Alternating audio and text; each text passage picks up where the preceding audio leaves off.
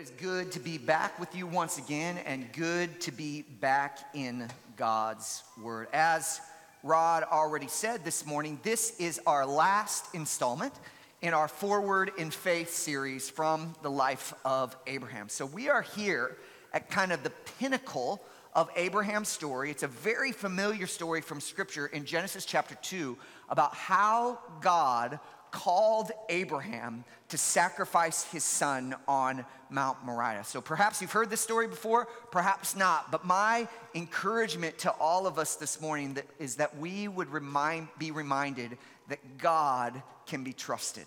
And what an appropriate song that we sang just a moment ago uh, to remind us that, look, oftentimes the Lord calls us to walk in pathways that perhaps we wouldn't have chosen. Anybody got a area in your life where God is calling you right now and it's not super comfortable. Anybody? Right. Okay, rest of y'all are liars or dead. You might be zombies. That's that's possible. Because the Lord often calls us to walk a path that, that is tough. But what we're reminded of from that song and from that story in Abraham that God is irrevocably committed to your good. If you are God's child, he is irrevocably committed to your good. And I hope this morning that we all walk away from here saying, I can trust the Lord. Not because he leads me in ways that I like, but because he is trustworthy in the midst of leading me through difficult paths. So let's pray, ask for the Lord's help in the next few moments. Father, we pause, we worship. We give you glory. We give you praise that you are a faithful God. You don't quit. You don't fail. You don't go weary, but you are committed to your people's good. Oh, God, help us to lean into your word this morning. Speak, speak, Lord. We need to hear your voice. We need to hear the voice of the Good Shepherd this morning. So I pray you would hide me behind the cross of Jesus Christ, exalt your name, care for your people, draw sinners to yourself, do what you alone can do. In the precious name of our Lord and Savior Jesus Christ, we pray. And all God's people said, Amen. Amen.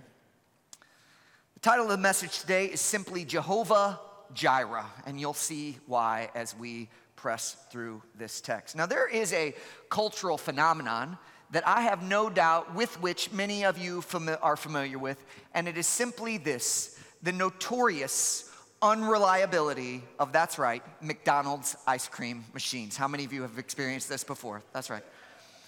McDonald's ice cream machines are so unreliable that if you go out to the interwebs, there is actually a website aptly called McBroken. And it, it traces where all the broken ice cream machines are. Now, if you've ever been in a line in the drive through and you're getting ready to go and have an ice cream at McDonald's, a couple of thoughts undoubtedly have gone through your mind. You pull into the drive through and you think, I wonder if this thing is going to be open. And you say things like this it's probably not gonna work. Probably not gonna work. Or what am I gonna get when it doesn't work? You ever said that? Like, okay, here I am in the drive through, I want ice cream, but it's probably not gonna work. Is french fries okay? Or, or, or, maybe even, why do I even come here in the first place, which is probably the wisest course of action, right? I bring this up, it's a silly illustration, obviously, but because I fear sometimes we can start to treat the Lord that way.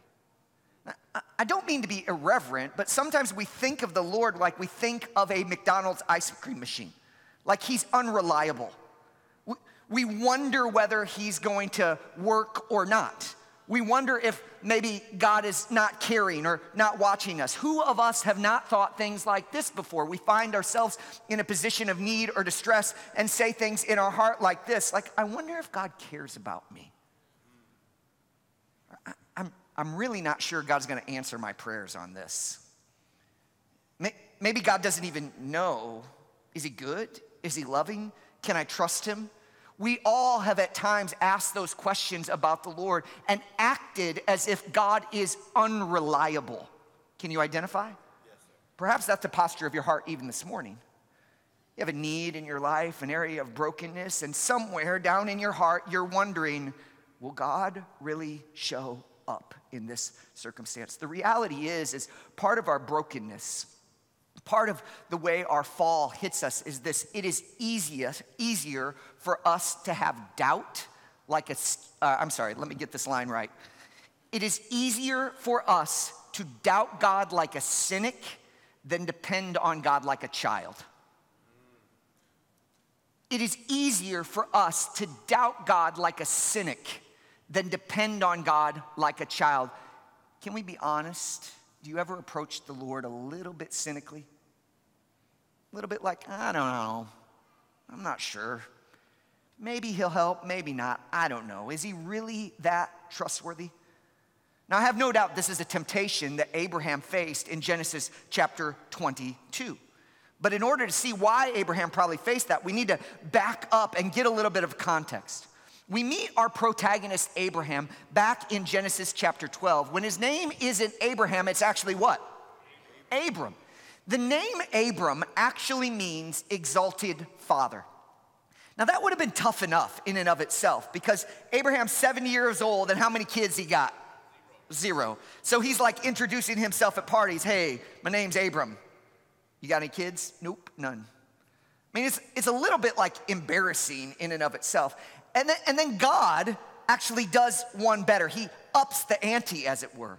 And you get over to Genesis chapter 17, and the Lord says to Abram this Your name will no longer be Abram, your name will be Abraham. Ouch. I mean, now Abraham is 99 years old, and how many children does he have? Zero. So now he's at parties and he's like, hey, uh, my name's Abraham. Hey, didn't your name used to be Abram? Well, yeah, God changed it to Abraham, which means father of a multitude. I mean, you can almost hear Abra- Abraham saying when God says, Your name is no longer Abram, it's Abraham. Seriously, Lord? Like, you gonna do this to me? I mean, 25 years, almost 30 years have passed, and I've been waiting. My name was Abram, which means exalted father, and now you're calling me Abraham, father of a multitude, and I ain't got no kids. And Lord, if you're paying attention, I'm old. But then God, in his mercy and grace, does something impossible. Genesis 21, verse number two. Sarah became pregnant and bore a son to Abraham in his old age. So Abraham is 100 years old and becomes a father. After decades of anticipation, the wait is finally over. God kept his promise. Abraham is now a father. But the story's not quite over. Years passed, a couple more decades passed, no doubt. And God shows up and again speaks to Abraham. The text actually tells us that God tested Abraham. Genesis chapter 22, verse number one. After these things, God tested Abraham. And what a test it was. As you probably know, in this story that we just read, God asked Abraham to give up the very son that he had waited for decades for. So God gives Abraham the son after all of these years, and then God has the audacity, has the boldness in one sense to say to Abraham, Now give me that son back. Why would God do this? What, what is happening here? Is God just mean? Is he spiteful? Is he just vindictive? I don't think so. I believe God called Abraham to offer up Isaac because he intended to teach Abraham and us a timeless principle, namely this God's faithfulness is unfaltering. That's the lesson that God is trying to teach us through this passage. God's faithfulness is unfaltering. In other words, no matter what things look like around you, no matter how you feel, no matter the circumstances that you find yourself in, no matter the brokenness out there, no matter the brokenness in here, God will always be faithful to his people. His faithfulness is unfaltering. Which leads me to my point this morning. It's simply this we must always trust the Lord. If he's always faithful, then we should always trust him. If he never fails, then we can always put our confidence and our hope in him. He will never let us down. In fact, we see this very plainly in Genesis chapter 22. Now, if you've been with us over the last several weeks and heard Rod and I preaching through this series, in most of the messages, Abraham has kind of failed rather dramatically. He's fumbled and bumbled his way through life, and God has just kept upholding him and sustaining him, but not here in Genesis chapter 22. In Genesis chapter 22, this is Abraham's finest hour. Somehow, some way, through all these lessons that God has been teaching him through the earlier chapters, Abraham finally lives up to the nomenclature that he's given in the New Testament as the father of our faith. We see Abraham's faith shining as a bright, bright beacon of hope in this passage, and it it helps us understand why the New Testament authors often commend Abraham for his faith. Because in this passage, Abraham absolutely nails it. He trusts God with this unflinching, unwavering faith. So, what I want to examine this morning is what it is about Abraham's faith that makes it so commendable. So, two points very simply this morning the characteristics of commendable faith. The first one is this Faith, commendable faith, faith that God is honored by, faith trusts God more than feelings. Faith trusts God more than feelings. This chapter begins with God once again speaking audibly to Abraham. Look at the text again Genesis 22, verse number one.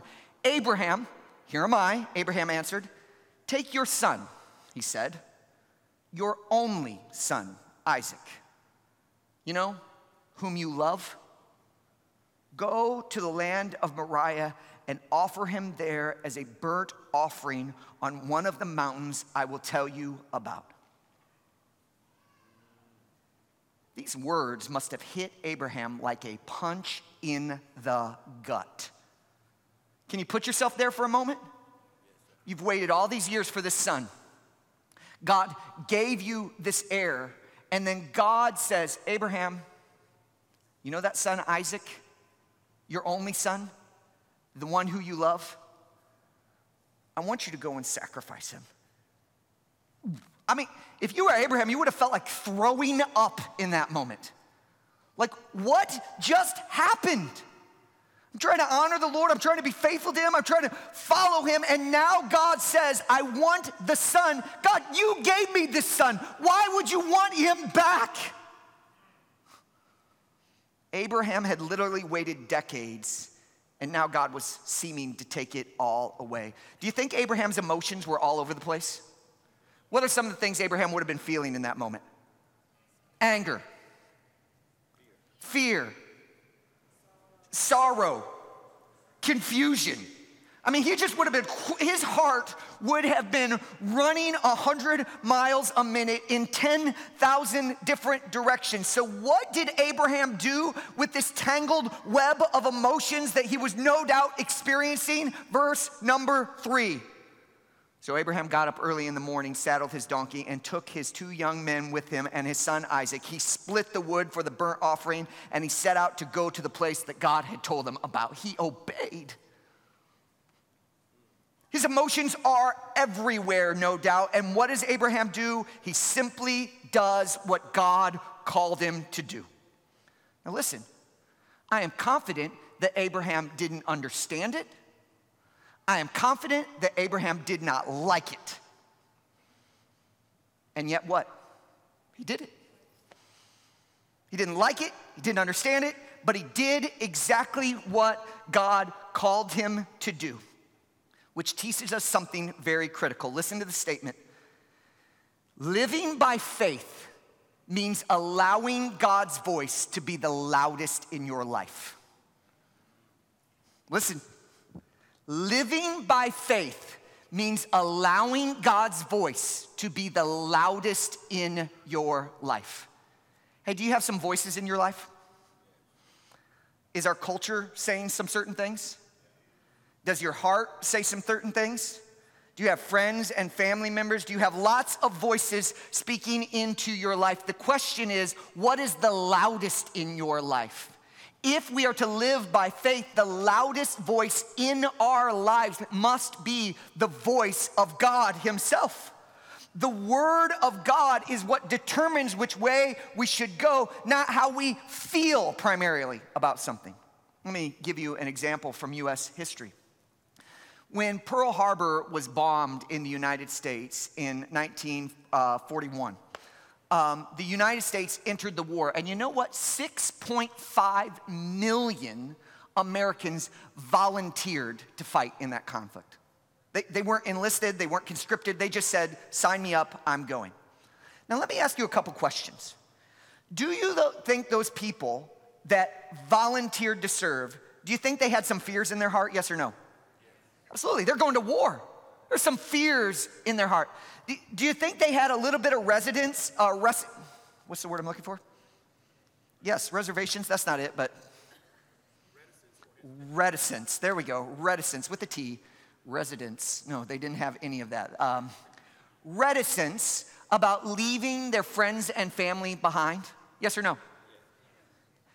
Do you think they even may have been like a little bit conflicted about is this the right thing? I mean, I got to take care of my family or I'm just starting out on my life. Like, is it right for me to go over there and fight? Do you think they had this tangled web of emotions in their heart? Yes or no? Yes.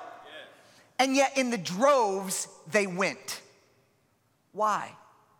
Because even though they had these emotions, there was another voice that they said, This, this conviction that I should go and fight is more important than all of these other voices. This is exactly what Abraham did. Abraham had all of these emotions racing in his heart. God, why would you do this? This makes me angry. God, why would you do this? This makes me sad. God, why would you do this? I'm heartbroken. God, why would you do this? This doesn't seem consistent with your character. I'm confused. And yet, he said it.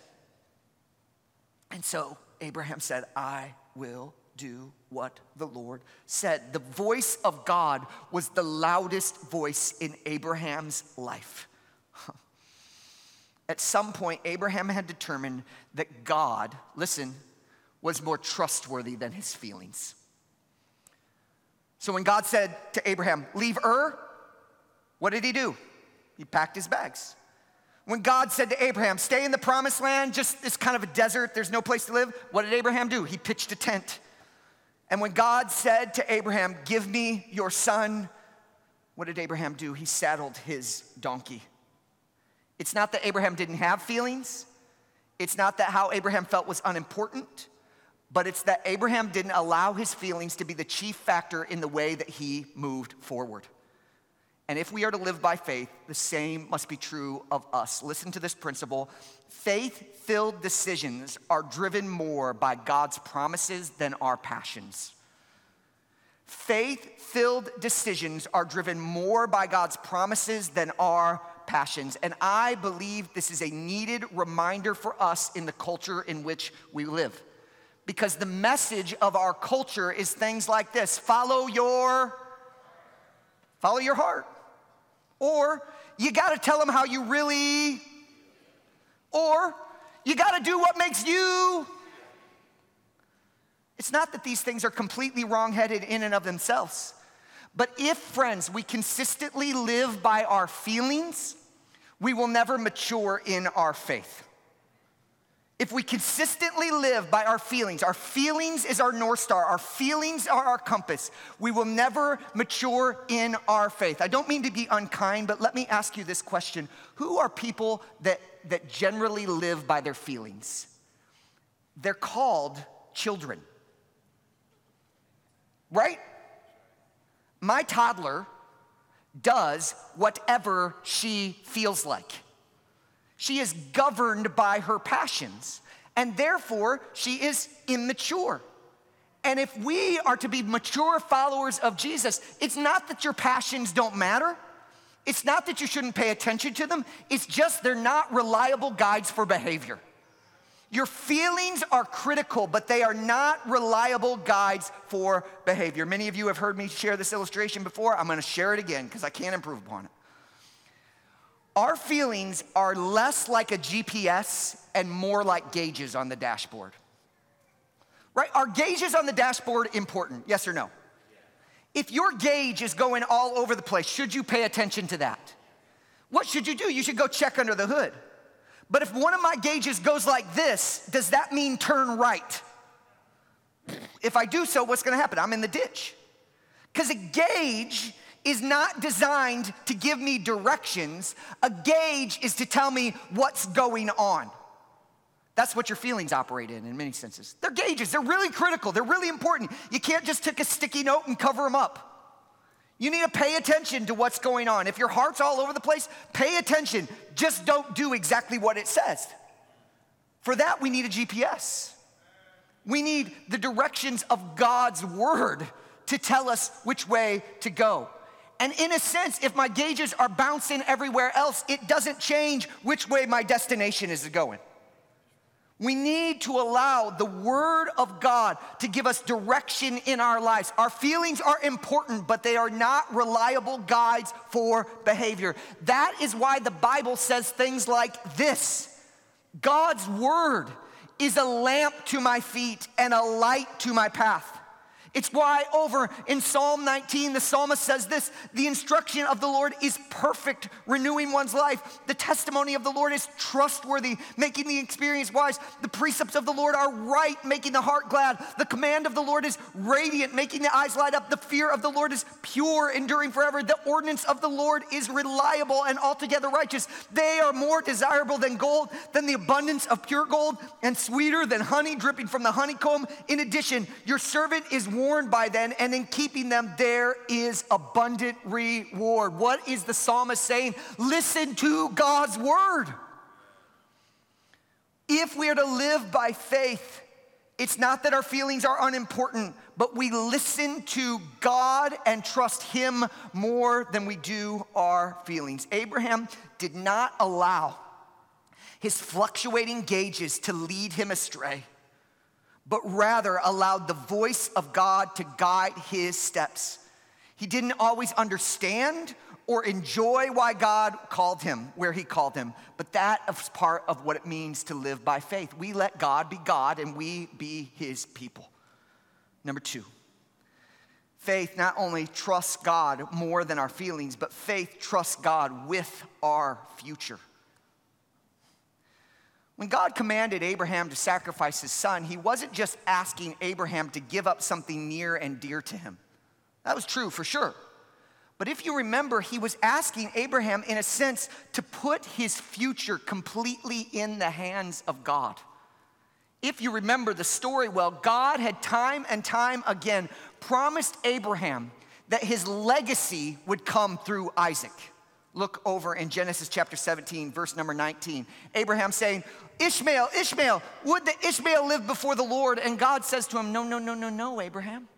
Your wife, Sarah, she will bear you a son, and you will name him Isaac, and I will confirm my covenant with him as a permanent covenant for the future offspring. And now God is saying, Hey, you know that son that I promised everything to flow through? I want you to let that go, Abraham.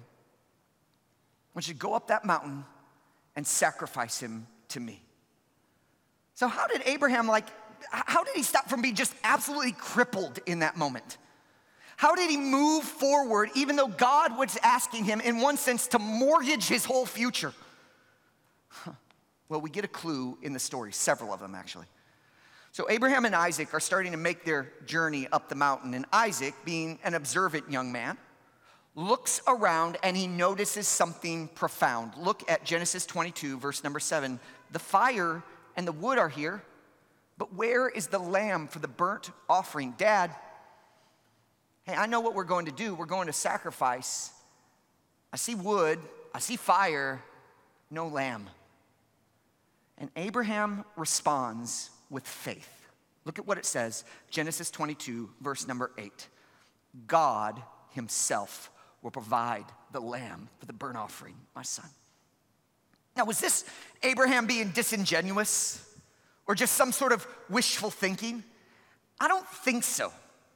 I think Abraham actually believed that God was going to do a miracle. You say, where do you get that? Well, he says something again in Genesis chapter 22, verse number 5. So Abraham and Isaac are getting ready to leave the servants behind. And they start on their path up the mountain. And he says to his servants this Stay here with the donkey. The boy and I will go over here to worship. Look at this. Then we will come back to you. So it seems that even on this journey, Abraham is believing that God is going to do something incredible. This is bold faith. What's happening? Well, fortunately for us, the author of Hebrews gives us a snapshot into Abraham's heart. Look at what it says Hebrews chapter 11, verse 17. By faith, Abraham when he was tested, offered up Isaac. He received the promises, and yet he was offering his one and only son, the one to whom it had been said, Your offspring will be traced through Isaac. Notice what Abraham's thinking here.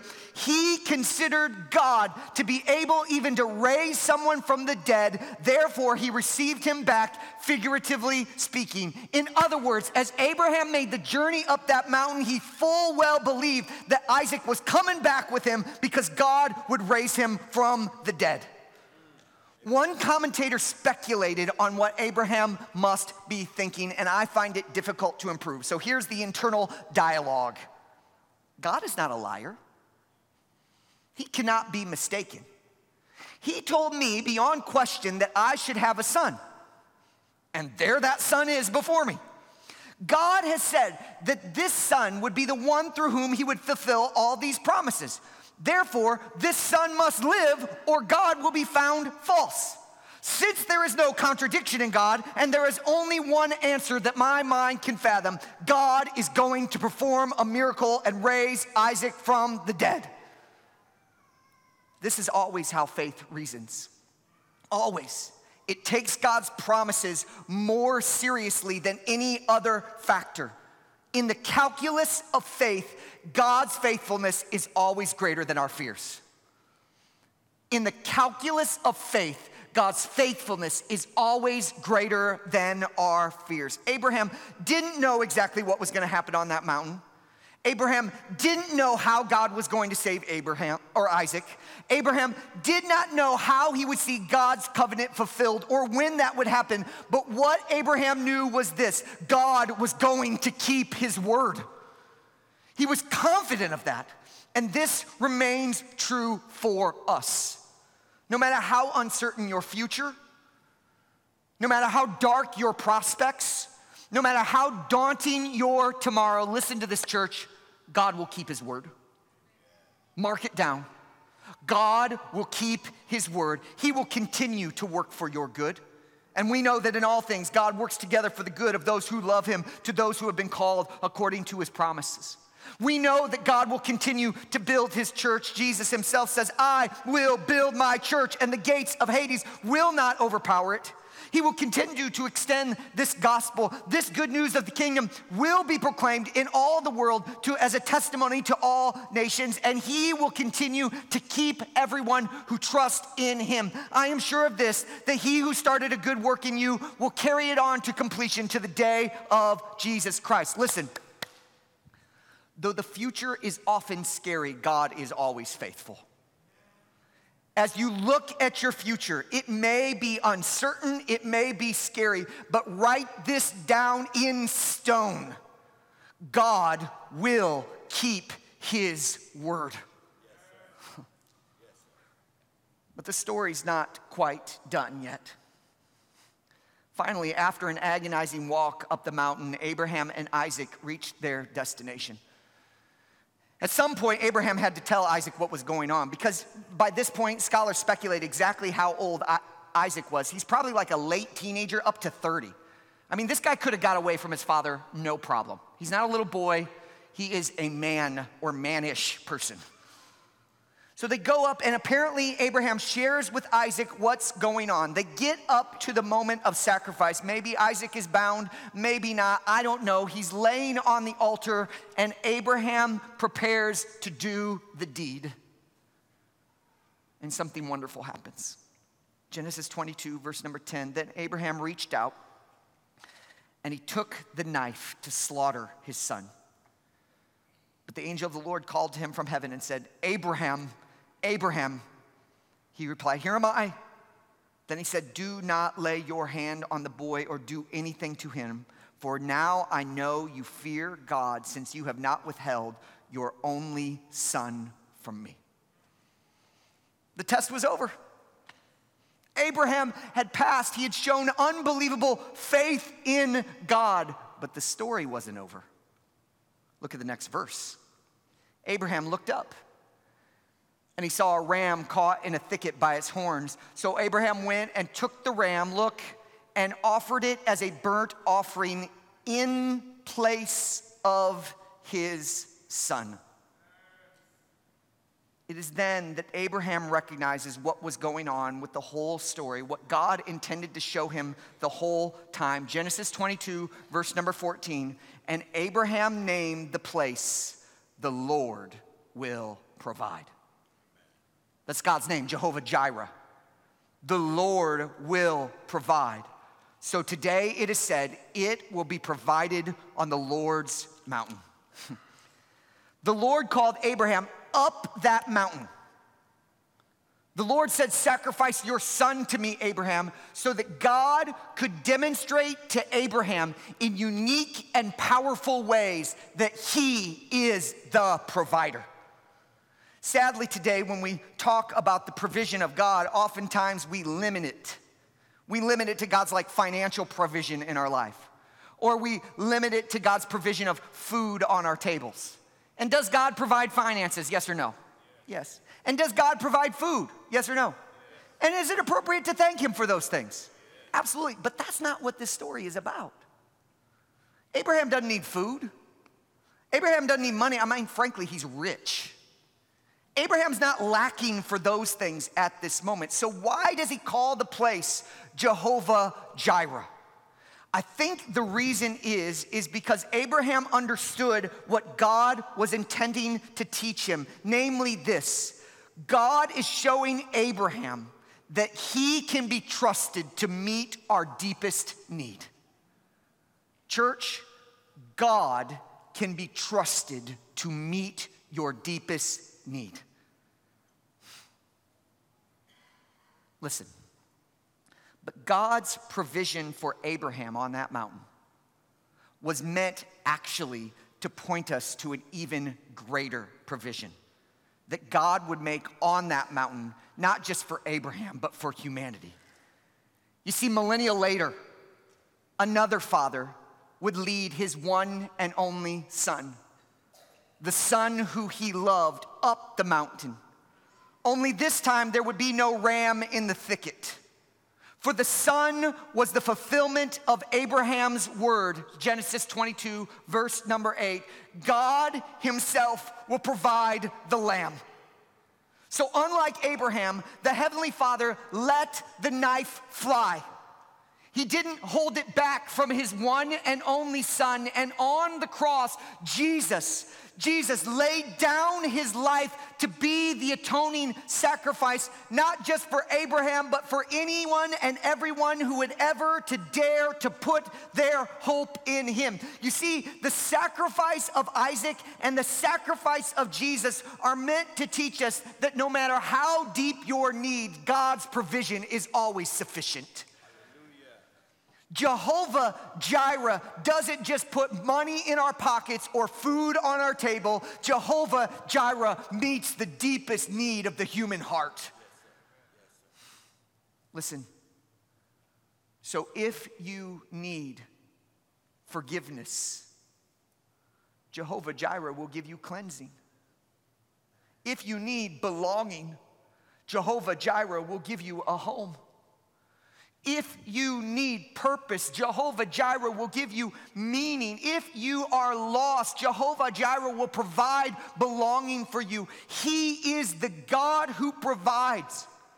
And in order to show us just how willing He is, to meet our deepest needs, he did the most sacrificial and generous thing in all of human history. He gave his one and only son, the son who he loved, to meet you in your deepest distress and need. As the old song, Great is Thy Faithfulness, says, Great is Thy faithfulness, great is Thy faithfulness. Morning by morning, new mercies I see. Now, catch this part all. All I have needed, thy hand hath, what's it say? Provided. Great is thy faithfulness, Lord, unto me. Our deepest need has been met on Mount Calvary, where the loving Heavenly Father did not hold back the knife, but allowed it to fall on his son so that in our place, Jesus could bear the wrath of God, so that people like you and I could be brought into the family and receive belonging and receive forgiveness and receive cleansing and receive grace and receive mercy because there is a sacrifice that was made on our behalf. Listen, friends, you can trust God. You know, in the, um, in the Narnia series, there's a story about Aslan. And um, one of the children says something like this Is he a tame lion? and the beaver, who happens to be the spokesman so much of the time, says, Tame? Who said anything about tame? Oh, no, he's not tame, but he is good. God is not tame. He will take you some places you don't want to go. He may lead you up your own Mount Moriah, right? He may take you through some dark valleys. He may ask you to do some things that you don't like and you don't understand. He is not tame. Our God will not be domesticated. But, friends, He's good. You can trust him. He took Abraham up that mountain, and I'm sure Abraham was in his heart raging all the way. And yet he said, God, you know better, more than my feelings. God, you know better, more than my future. I can put myself in your hands because you are a trustworthy God. I want to invite you to do that this morning. I want to invite you to put your hands in the one who's not safe. No, he is not safe, but he is good. Trust him with your feelings and your fears, and trust him with your future because he can be trusted. I want to do two things as we conclude this morning. First thing is this I want to invite us to adore this faithful God. Has God been faithful to you? Yes. Yeah. I mean, can you look back at things in your life where God showed himself strong? So I want to start right now by with some folks around you. Find two or three people around you, and I want to adore God. Don't ask God for anything right now. Just begin to say, God, you are faithful. I want, I want to invite you maybe even to start your prayer like this Lord, you have been faithful to me by.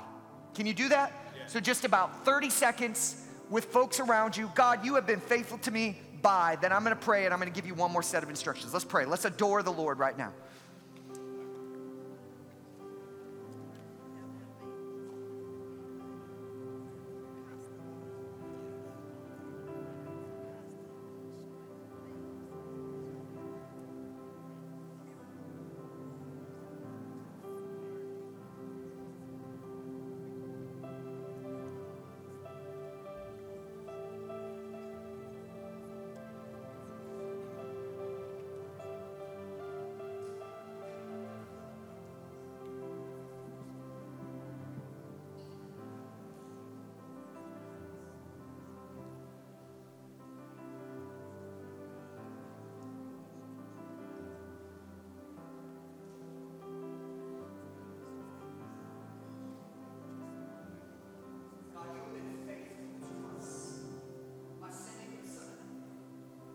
You've been faithful to us by inviting us into your family. You have been faithful to us by giving us new mercies every morning. Lord, you are faithful and we adore you. name of Jesus, we pray. Amen. I want to ask you to do one more thing.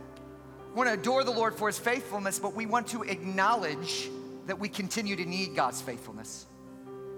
And I want you to begin a prayer like this God, I acknowledge I need you to be faithful in my life in. I need you to be faithful in my life in. And just take a minute and pray with those around you. Then we'll worship the Lord one more time together. Let's pray. I need you to be faithful in my life in.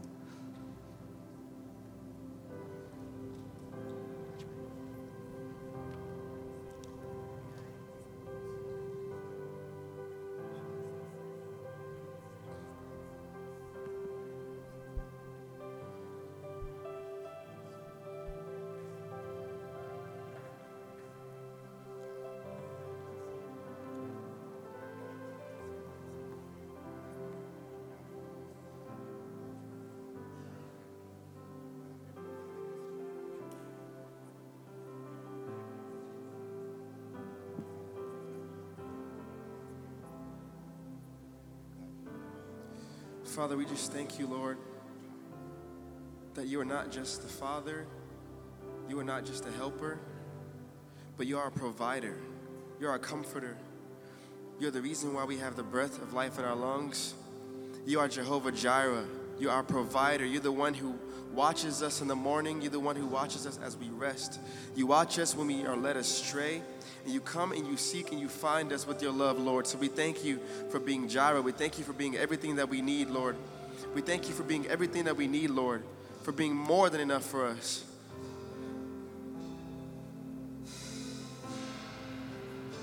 Come on and stand and worship with us one more time.